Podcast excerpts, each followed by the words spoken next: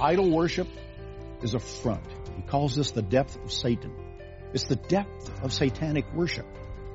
Whether you realize this or not, here Christ is saying to all of us who have ears to hear that when we worship anything before the true God, we are in danger of entering into what he calls here the depths of Satan.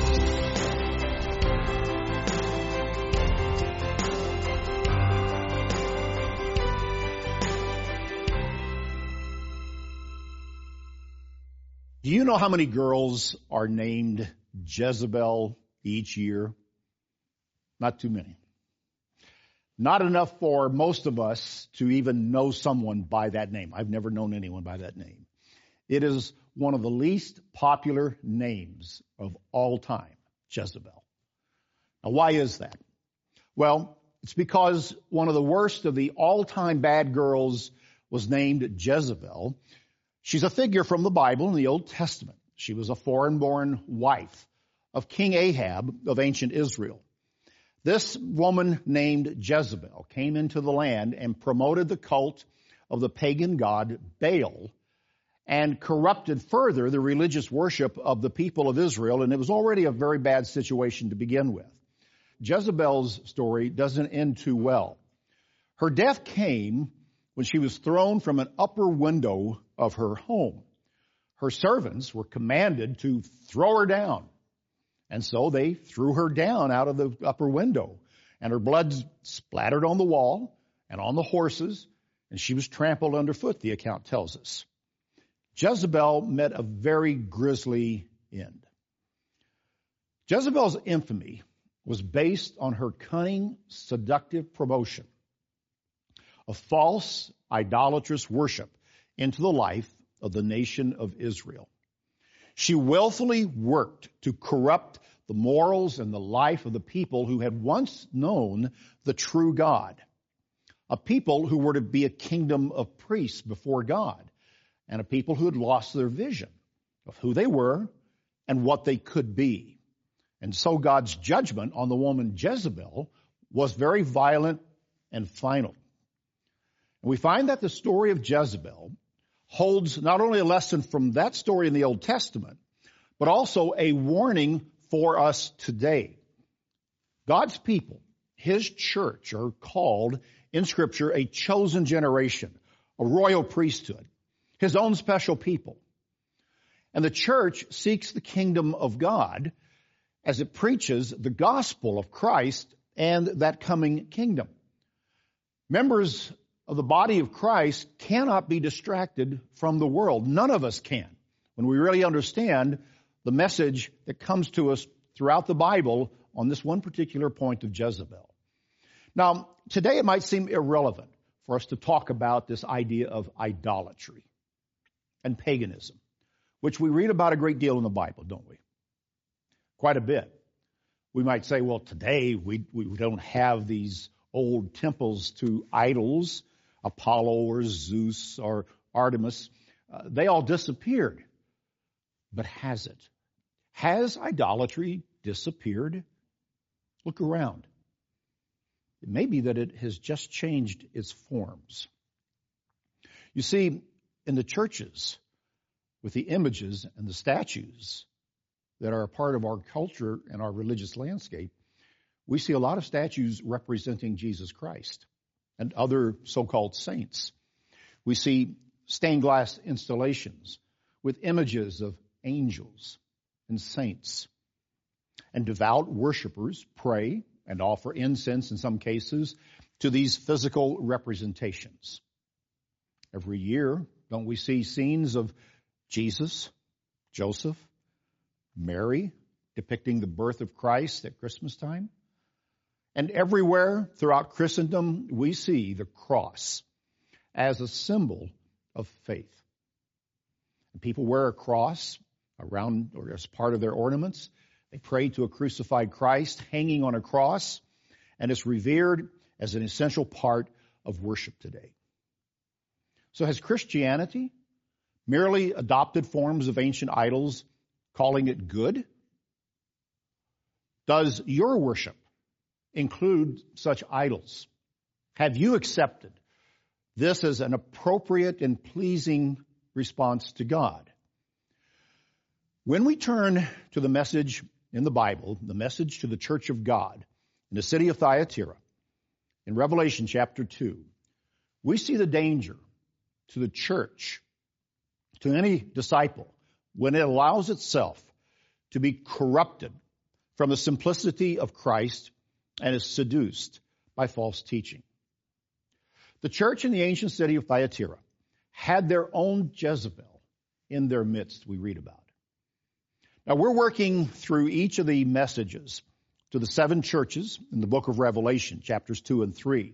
We've come to the fourth message, which was to the church in the city of Thyatira.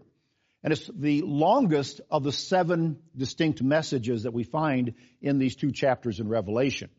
And the message to this church contains a warning, actually to all of the others and to the church today.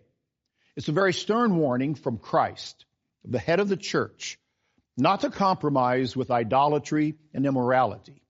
For doing so will bring severe judgment, like we read in the Bible concerning Jezebel back in the time of ancient Israel. In the ancient world of the New Testament, idolatrous pagan churches were as common as, frankly, all the churches that we will see today scattered throughout our modern cities, uh, throughout the streets and, and on the corners. You would walk down the street of a major city, Corinth, Athens, and you would pass many temples to gods or goddesses in a very short distance. Shrines were on street corners. The public and the private life of the city revolved around the worship of idols, such as you see right here. Idolatry in the Bible violates the first and the second of the Ten Commandments that God gave to us. We should never confuse God's grace and God's beauty with any physical, filthy form of imagery that seeks to portray the unapproachable glory of the divine realm of the eternal Father and of his Son of righteousness. Now, the church in Thyatira lost its focus on the kingdom of God and Jesus Christ. And their security for many of them became with what they had in the world. Now, that world was and is designed to keep people from worshiping the true God, the God that they had come to know through the gospel. We face the same problem today. And so this message is very important and very relevant for us to look at and to understand. Before we go into it in, in great detail, I want to talk to you about the Bible study guide that we are offering on this program today, The Gospel of the Kingdom. It's a free study guide for this program, and it's at the heart of the message to Thyatira because the message of the gospel of Jesus Christ and the coming kingdom of God is what that message is about. Christ promises to those who would overcome the idolatry of their day and ours the ability and the opportunity to rule with Him over all the nations. Understanding the true gospel is central to Christ's message to all of the churches of Revelation and for us today. And so if you've not been able to look at this copy and use it, it will be a very valuable study guide. You can get a free copy of it, uh, of the gospel of the kingdom by calling the number on your screen or by going to beyondtoday.tv to order or to download a free copy at this time. Now, let's look in Revelation chapter 2.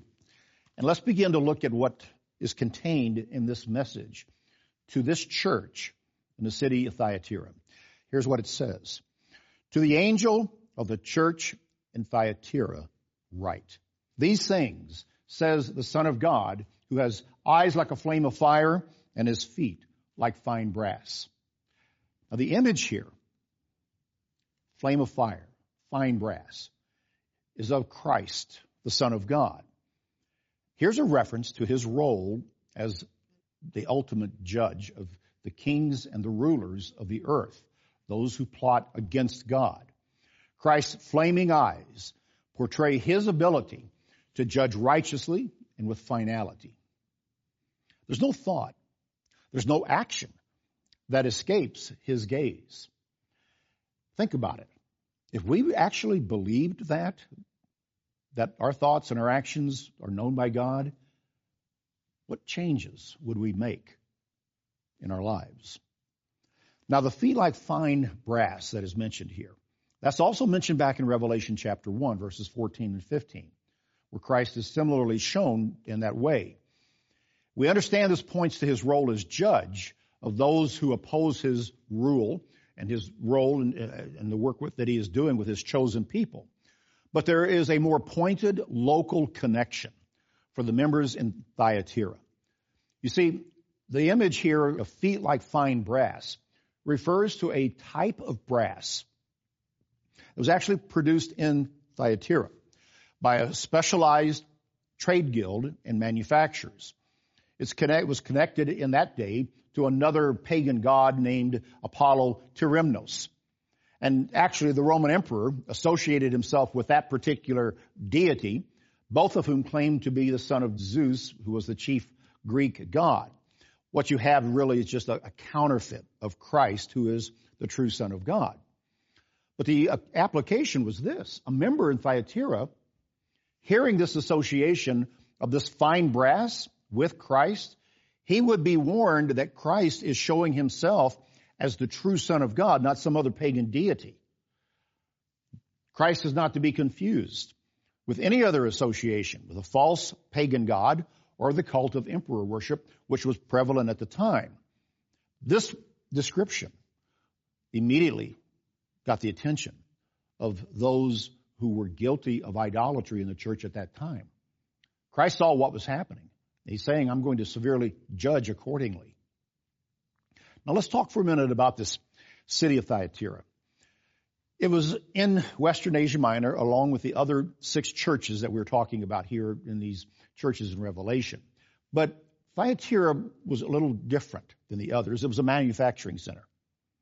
It held factories that made textiles and dyes and clothing.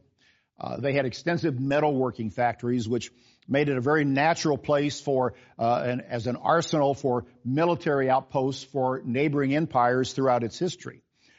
The city was located at a major trade route, which made it a center for the production of all kinds of goods and services. Now, I mentioned the trade guilds. These were like unions that we have today, but there was a big difference.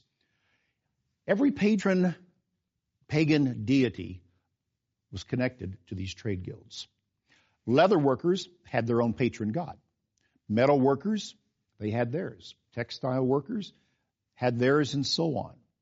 And if you worked in one of these fields for employment, part of your employment included the attendance at the temple of your patron god to take part in a worship of a meal with food dedicated to that god and often forms of immoral sexual conduct were a part of that worship as well. In other words, all parts of life in Thyatira were attached to pagan religion. And if you were a member of the church of God in that city, your success and your prosperity, your employment would depend on honoring those gods. To work, to buy or sell, depended on a connection to that system. So what would you do? Well, it appears that in Thyatira, members were all over the place with their conduct. And so Christ next says to them in verse 19, He says, I know your works, love, service, faith, and your patience. And as for your works, the last are more than the first the last are more than the first. Evidently, some members held the line against idolatry, didn't participate. They kept faith with God. They had true love for one another, serving hearts, right attitudes. Some modeled godly conduct among themselves just like the early church did. It says their last works are, are, more than the first, indicating there was growth in all of these areas of those who managed to rise above the pagan culture and demonstrate a commitment to their calling as kings and priests in preparation for the coming kingdom. God blessed them in their efforts and they were able to work around all of that. Yet some perhaps many, did not. Those who compromised did not escape the fiery gaze of Jesus Christ in this message. Does your behavior today compromise with the Word of God?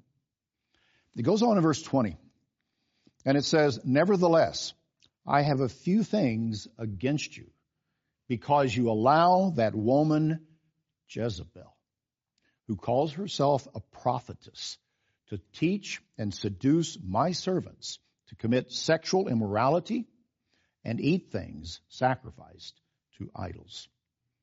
Now, we've already talked about the Jezebel of the Old Testament, remember. But who is this Jezebel in the church in Thyatira?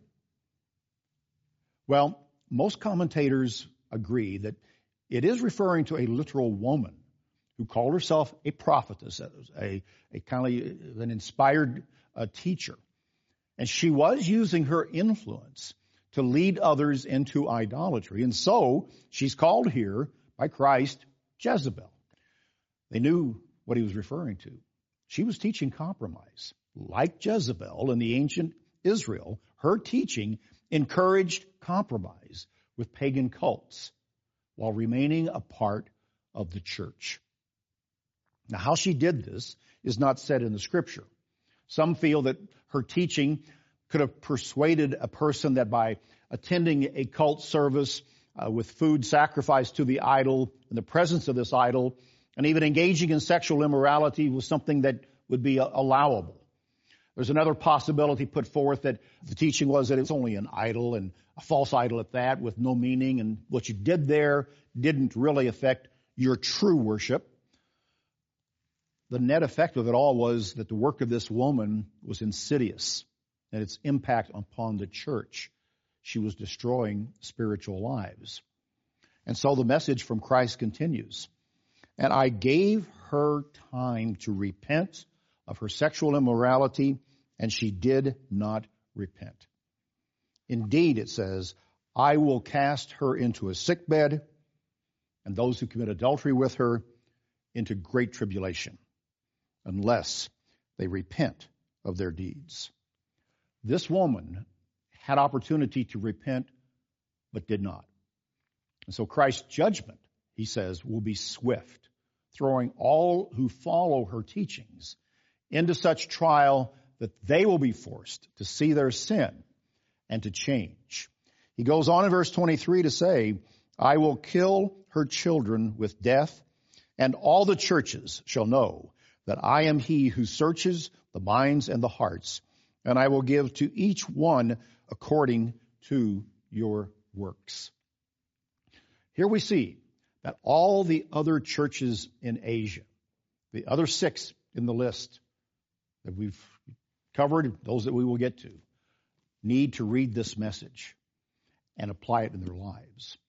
The pressures of idolatry were everywhere. Members throughout the region grappled with this pervasive influence of the pagan temples and the worship that was connected with civic life. This deep message to Thyatira, coming in the middle of the other six is the central theme that Christ gives to the church then and is coming down to us as a message today. He goes on in verse 24 to say, Now I say to you and to the rest in Thyatira, as many as do not have the doctrine, who have not known the depths of Satan, as they say, I will put no other burden, but hold fast what you have till I come. Idol worship is a front. He calls this the depth of Satan. It's the depth of satanic worship. Whether you realize this or not, here Christ is saying to all of us who have ears to hear that when we worship anything before the true God, we are in danger of entering into what he calls here the depths of Satan. We're really at the core thought of all these messages to the seven churches. A disciple of Jesus is to seek first the kingdom of God and the righteousness of God. He cannot allow any thought, any desire, any object or person to stand between us and the true God. It is the kingdom of God first and last, now and forever. Christ moves to encourage us with that vision as we, he closes this letter. Now, before we read that final statement, let me once again make you aware of the offer that we are providing for our audience on this program, the study guide, The Gospel of the Kingdom. Before we can seek first the kingdom of God, we must first understand how the gospel defines the coming rule of Christ on earth. If you want to understand the depth of these messages, all of these seven messages in, in Revelation, you must understand what the gospel of the kingdom is about. You can get your free copy of the Gospel of the Kingdom study guide by calling the number on your screen or go to beyondtoday.tv to order or to even download a copy right now and to begin to read this. So here's a question. How do we resist idolatry today? In fact, how do we even identify the modern Jezebels that seduce us? I said before that we can easily spot modern forms of religious idolatry. A statue, a painting, an image of some form and, shape depicting God in an image or some holy relic. But modern forms of idolatry also can be deceptive for those of us that may not be doing that. Here's a guide to help us know when we might cross a line into idolatry. It's this. It is when we turn the good things God gives us into the priority. When we turn the good things God gives into priority. It is when the pursuit of God and His righteousness and His kingdom is not our number one priority. Take work, for instance. Bible says that work is honorable, necessary. It's what we do. Six days we are to labor, and then on the seventh day we rest, the Sabbath day. And on that day, allow God to do His work within us in a spiritual way. But when work becomes all consuming to the point of pushing out a relationship with God, our family, and others, we're out of balance. If the job and the pursuit of what work gives us, money, status, identity, takes priority, then we're flirting close to making an idol out of work. Consider something else sexuality. God created sex as a basic part of human life. Male and female are created in his image. And the sexual relationship is given to not only create another human life, but also to be the ultimate expression of love between a man and a woman in a covenant relationship before God. But just as we have seen with the promiscuity in Thyatira, sex has always been turned into something other than what God intended. Sex is a basic human drive. And it, however, has been perverted through so many parts of human culture. What God intended to be good has been a source of sorrow and corrupted lives when it's abused. When sex in the human form become the object rather than God, the creator, then we have sex becoming an idol. And God is no longer in the picture. Think about this with any part of our life. God's the priority or something else. And if that's the case, then we are involved in something that very close to idolatry and it blocks our view of God. Christ concludes his message to Thyatira and to us with this promise. He says, He who overcomes and keeps my works until the end, to him will I give power over the nations. He shall rule them with a rod of iron. They shall be dashed to pieces like a potter's vessel. As I have also received from my Father, I will give him the morning star. Nothing less than rulership over the nations and the coming kingdom of God is what is promised. Christ is returning as King of Kings, and he will rule the nations from Jerusalem. The coming kingdom of God on earth with Christ as King is that gospel, the true gospel. Christ tells the church to overcome this world and to prepare to rule with him in that coming kingdom. That's what this life is about. That's why you and I should respond with all of our heart and might to the gospel. That's what the series of messages to the churches, the seven congregations in Asia Minor, recorded in Revelation, is telling us. Christ overcame, and because he overcame, we can too. Christ is the morning star, as he says here. The morning star that shines bright just before the dawn of a new day. And when we see Christ in our life, then we are seeing the true path forward to all that is in front of us and all of that glory, all of that promise, and all of that opportunity that God has given to us. Our world today is moving closer to the time when Christ will intervene to bring this kingdom to the earth. Your preparation to rule with Christ on his throne begins with your study of what that kingdom is about. It's important to make that a priority in your life. It is important to seek the kingdom of God. The study guide that we're talking about making available in this program, the gospel of the kingdom shows from your Bible what the true gospel is all about and how it is that we can put that first in our life and develop a relationship with God. You get your free copy by calling the number on your screen or going to beyondtoday.tv and downloading a copy or to begin to read it right now. As will all the other messages, this one ends by saying, He who has an ear, let him hear what the Spirit says to the churches. This message to Thyatira shows our destiny is to rule over the nations with Christ. Believe that, and it will make the most important change in your life. Call now to receive the free booklet offered on today's program, The Gospel of the Kingdom. Many people are confused about this foundational Bible teaching. Some believe this kingdom only exists in the hearts and minds of believers today. But this is a different gospel than the one written in your Bible. Order now. Call toll free 1 886 8632 or write to the address shown on your screen. This booklet will open your eyes to the life changing benefits of the true gospel of the kingdom. When you order this free study aid, we'll also send you a complimentary one year subscription to Beyond Today magazine. Six times a year, you'll read about current world events in light of Bible prophecy, as well as practical knowledge to improve your marriage and family. Call today to receive your free booklet, The Gospel of the Kingdom, and your free one year subscription to Beyond Today magazine. 1 886 8632 or go online to beyondtoday.tv.